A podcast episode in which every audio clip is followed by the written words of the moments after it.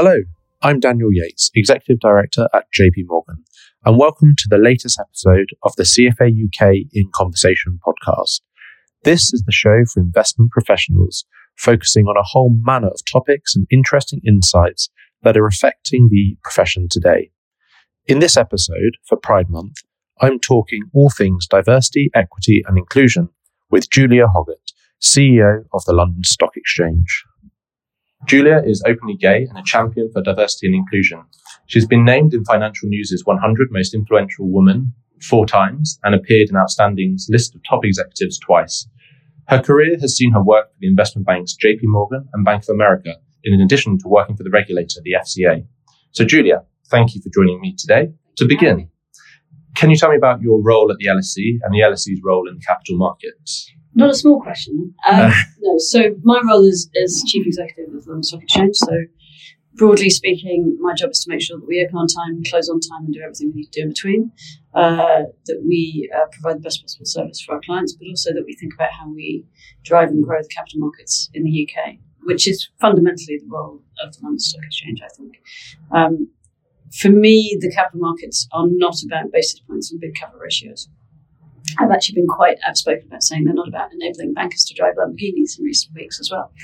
But fundamentally, it's about how we drive capital into the real economy.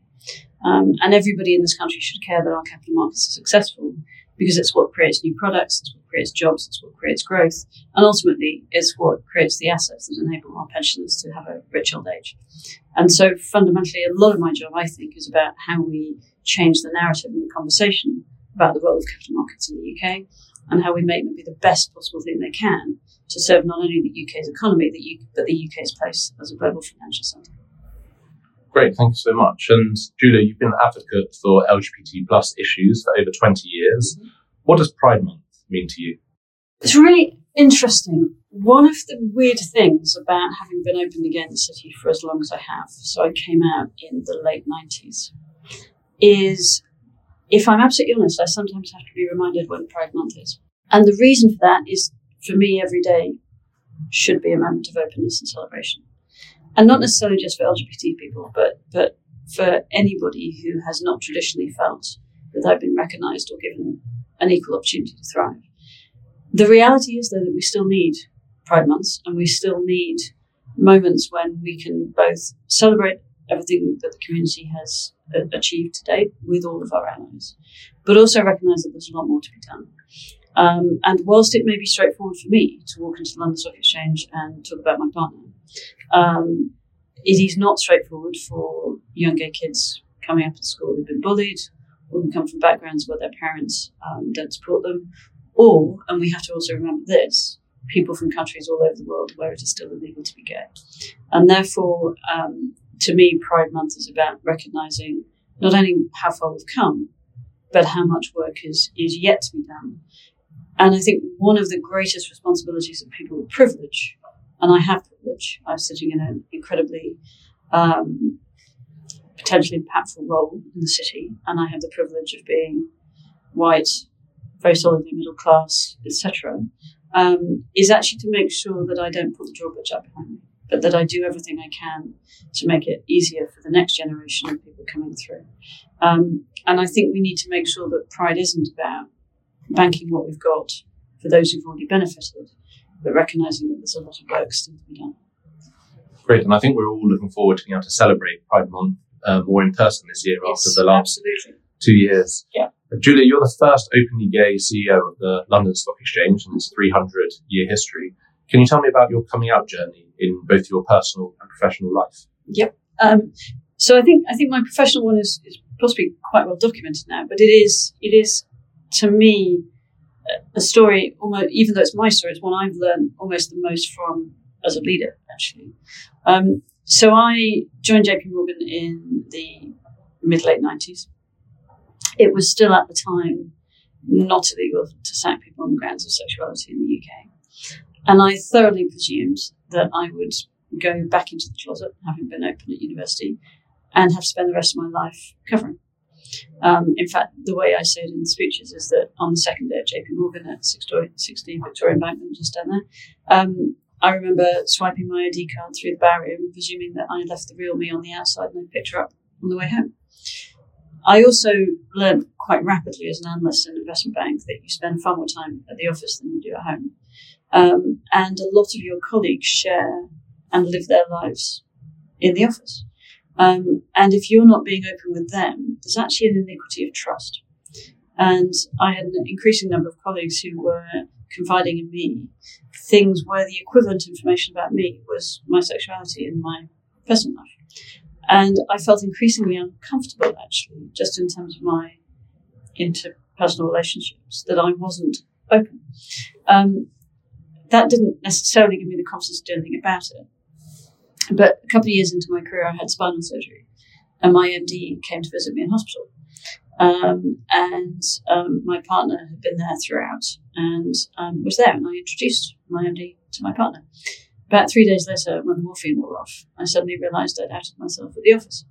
Um, and that same MD, at the end of the year, um, gave me my end of year review and said, We're going to promote you a year early because it was very much the three years as an analyst, and this was after year two. Um, but if we do promote you, um, we're going to evaluate you next year, not just on what you do for the team, but what you do for the wider organisation. And then she just took a beat and said, Have you thought about joining the LGBT Society? So this was my own MD telling me they were going to promote me, acknowledging that I was gay, and inviting me to get more engaged in the networks in the organisation. Now, it was one minute of her time, and it changed my life. I don't think I'd be sitting here if she hadn't done that, because the amount of emotional energy and effort it takes to cover is so great that it, that is energy I would not have been able to direct to my job and to my career.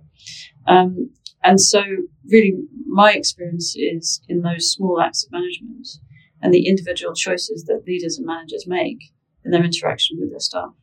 And it took somebody having taken the time to come visit me, caring about how I was, and then recognizing that she needed to make that step to give me the comfort to thrive. Um, and so for me, I feel like I have to pay that both back and forward in every day. Um, and it's a sort of role model I live by or try to live by in terms of that responsibility as a people manager to help people thrive. Yeah, what an incredible manager, MD that you had yep. uh, at the time. Yep. And so, you, as you've alluded to, you started your career at JP Morgan in yep. the late 90s. Um, how have attitudes towards the gay community changed during your professional career? They've changed a lot. I mean, um, my perspective is a slightly unusual one in that I've been in the rooms of senior leaders in the city having conversations about diversity and inclusion for the last 20 years. So, my perspective, I'm probably better informed about what CEOs think than I am and necessarily what VPs and MDs think, as it were. Um, and that may not be as accurate an, uh, an image as um, as I need to have. I have to be conscious of that. But when I started getting involved in LGBT stuff um, at JP, we organised the first ever, we think, dedicated uh, recruiting event in the city for LGBT students. And the logic was we think that there are really talented people who are gay who are self deselecting from this industry because they think that it's straight white, male. Um, and as a consequence of that, why don't we overtly go out and talk to the LGBT networks in all the universities that we recruit from and produce an event that actually debunks some of these myths, try and see if there's even more talented people that we could um, attract. I think we had a, I can't now remember, about 100, I can't remember whether it was 100 or 200 students who turned up. I do remember the atmosphere. You could have taken the roof off the Great Hall in Victoria Embankment with the energy because all these students being courted by this Wall Street firm who never thought for one second those sorts of firms would be attracted to employing them. Um, nowadays, the city does this all the time. It's absolutely great. But this got media coverage. It it was sort of in the newspapers, and it led to a certain amount of needing to steel one's confidence to keep doing it because of the responses that it got. Um, and when I first started having conversations with other leaders across the city, the most infamous comment I heard was, We've invited you to come and talk to us, despite our CEO, not because of our CEO. Um, and that was in the early noughties in terms of the attitudes. This DNI stuff is sort of frippery, it's CSR, it's side of the desk stuff. Don't really need to focus on that. Um, by the time I was a regulator and talking to all the major CEOs of investment banks, they had completely transformed. I, I didn't meet a CEO who wasn't passionate about diversity and inclusion, couldn't talk to it, and didn't care enormously about it. The challenge became the realization that talking about it wasn't enough. That actually a lot of the issues around diversity and inclusion across the piece, whether it's LGBT or whether it's gender, whether it's race, whether it's disability, actually are products of the societies we all operate in. And therefore, we actually have to do things differently to produce different outcomes rather than just say that it matters. Um, and I say repeatedly that diversity and inclusion um, agendas should not be about rainbow lanyards and recruitment posters and things that make us feel good about ourselves. It should actually be about frank conversations about what we haven't fixed yet and what we're going to change in order to fix it. So in the last five years, I've seen far more of that latter bit of the conversation come out. Really tangible things of what do we need to re-engineer in our processes so that we don't keep producing the same results time and time again. So there has been a remarkable change, an absolutely remarkable change.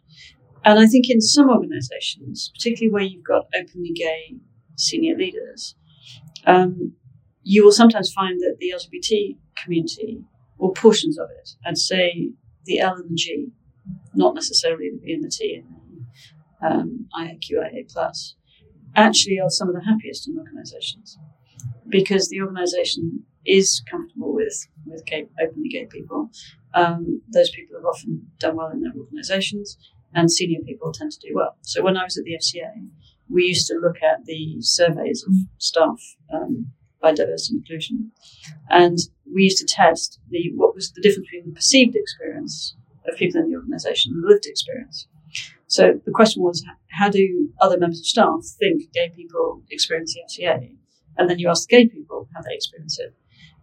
Now, actually, kind of mathematically, openly gay senior women were statistically the happiest people in the organisation, um, and actually happier than their colleagues thought they were.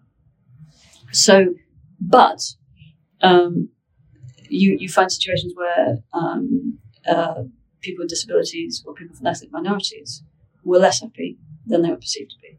And so to me, it's also about making sure that we don't just think about this as LGBT, but we actually think about what are all the lessons that we've learned that we can contribute to ensuring that everybody feels as happy as they're perceived to be. Thank you so much. And the, the event that you spoke about there at Victoria Embankment is a magnificent uh, room. Must have been a, yep. a, a, great event at the time. Yep. A little bit closer to home now, and as yep. CEO, how do you foster a culture of diversity, equity, and inclusion here at the LSE? Well, I think it, it relates back to quite a lot of the things I'd say. Tone from the top matters. So, very clear public commitment from the leaders of the organisation that diversity and inclusion matters, matters, as it were.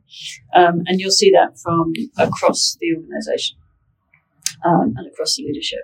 Um, and I very much wanted to come to an organisation that I felt shared my values in that regard. So I don't think any of us as senior leaders feel any compunction to do anything other than um, be very outspoken about what we care about and what we want to do. And we have a great platform to do that. And we had a market close for Lesbian Visibility Week uh, the other week. Um, we've had events for Trans in the City. Um, we we make sure that we actually kind of stand up for the things that we believe in um, across the diversity spectrum. So so there's that leadership of, of intent, but then there's the process pieces. How do you look through the way you evaluate talent? How do you look through the specific journeys that individuals take through the organization? How do you coach your own leaders to have those inclusive conversations and to understand the lived experience of the people who work for them? How do you teach people actually that leading an inclusive organization is not actually about treating everybody the same? It's about giving everybody an equal opportunity to thrive. And what enables them to thrive may not be the same person by person. Um, and it's it's actually about really therefore focusing on those days where people leaders spend time with their staff, they really understand them, they can have those conversations. It's about creating the tools. It's about creating the the evaluation techniques and mentorship techniques that enable you to do that.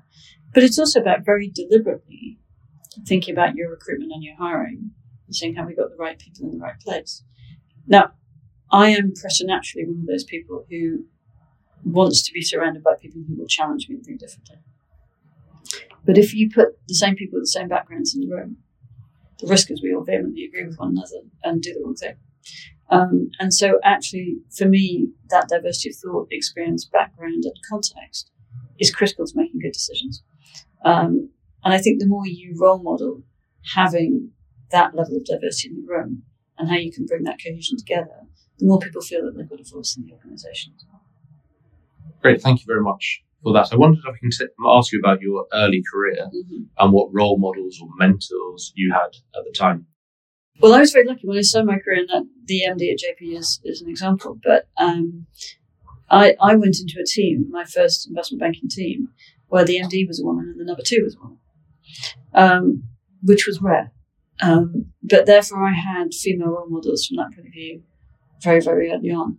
Um, I also come from a family where my mother had as powerful a career as my father, and therefore, I and my father's attitude to my mother's career and indeed to mine um, in a slightly different way was um, I didn't have to give up my career when we had children, so why should you? So I've grown up in a household where that expectation of creating the structures where people can be what they want to be was the case. And, and so I've therefore not thought of it as needing necessarily a female role model or a gay role model.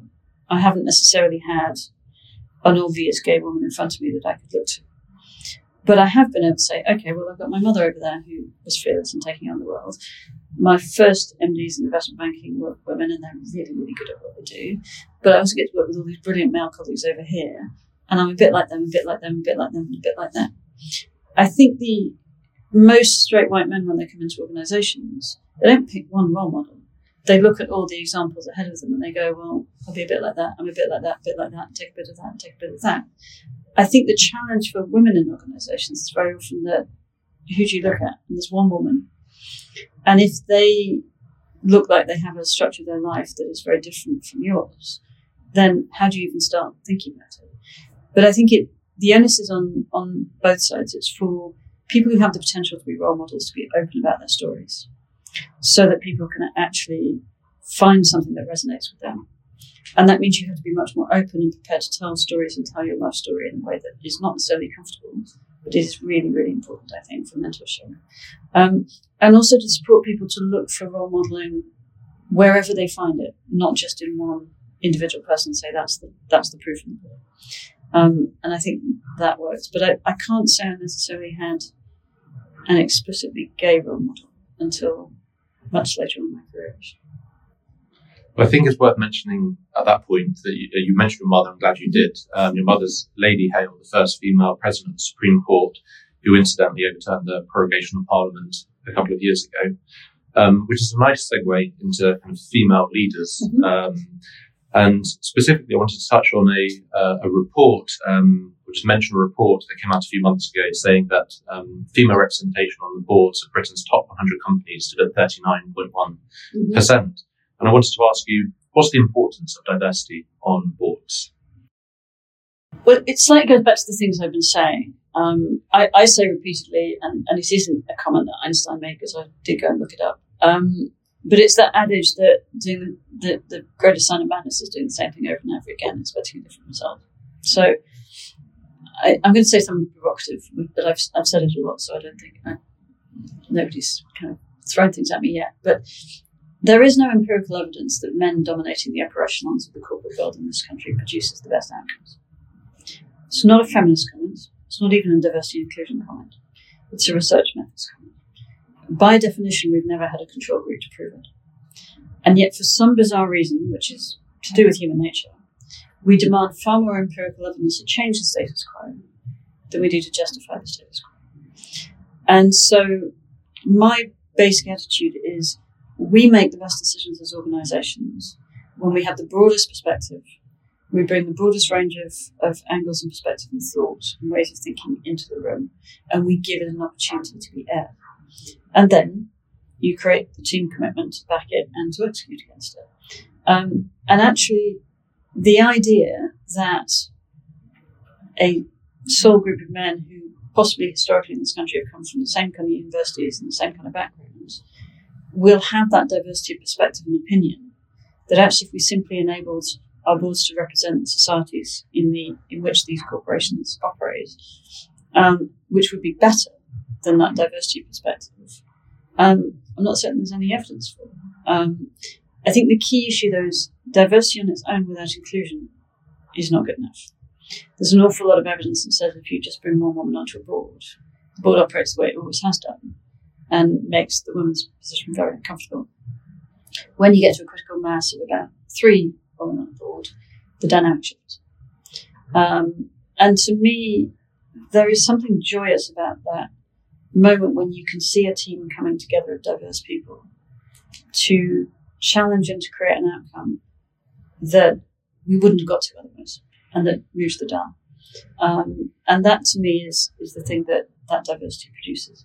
Um, and I think, but the other issue is we can't just stop at gender, we can't just stop at ethnicity.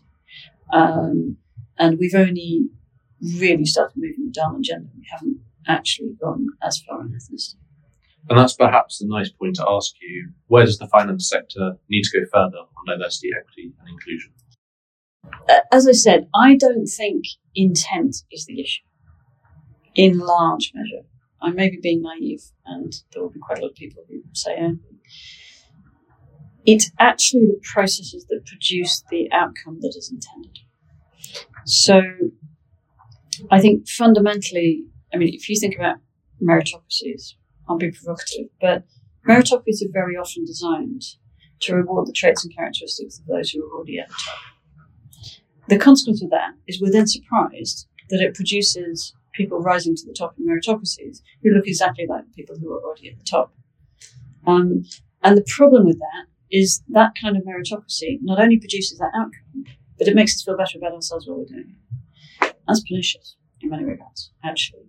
And so thinking about what we reward, what we value, what behaviors, really disaggregating that. And then making sure, particularly in a post COVID world, we're creating an environment where everybody has an equal opportunity to thrive and where structures of the day, expectations of the working day actually work for the broadest range of people is going to be critical. And I think we have traditionally structured working structures in this country that works very well for people who have families if they have a great deal of support around them. It works far less well for women who are having those children or for women who are disproportionately bearing the burden of the childcare. If COVID has meant actually that that distribution of labour in the household is actually more equal than it was before, then let's try and capture that and hold on to it. But expectations of the way we work in the workplace need to adjust to accommodate that. Thank you. And I wanted to finish by asking you uh, what advice you have for the next generation of leaders. Be yourself. Um, my partner would probably say that I am exactly the same person at home as I am in the office. Um, my colleagues can commiserate with my partner accordingly. Um, but actually, I am exactly the same person at home as I am in the office. And that gives me the freedom to be me. I hope it means that I can, when I say I stand for something and I care about something, I can project that to my colleagues so that they genuinely have the confidence that that's how I feel. And leadership is not about, often leadership is not about what you do, it's about what people say you do. And you have to recognize that you're being observed and watched in many more ways than you realize. And the greatest way of managing that challenge and responsibility is to be authentic. It is to be the person you are and not try to be something that you're not. Um, and the more I've realized that actually that's who I can be as a leader, the more relaxed as a leader I've become. And I think actually the more successful as a leader I've become. So that really matters to me. Julia, thank you so much for taking the time to speak with me today and uh, taking time out of your busy diary to um, have this conversation. I think we touched on some really interesting subjects, uh, learning about your career, the mentors you've had. Um, it was interesting to hear about diversity within organizations and what you do here at the LSE to foster that culture and also to discuss what pride means to you. So wishing you a very happy pride and thank you again. And you too. Thank you very much indeed. My thanks to Julia for chatting to me today and thank you to everyone for listening. Remember to look out for the next episode of our In Conversation podcast through the usual CFA UK email and social media channels. You can also subscribe so that you don't miss an episode through CFA UK's SoundCloud channel or Apple Podcasts.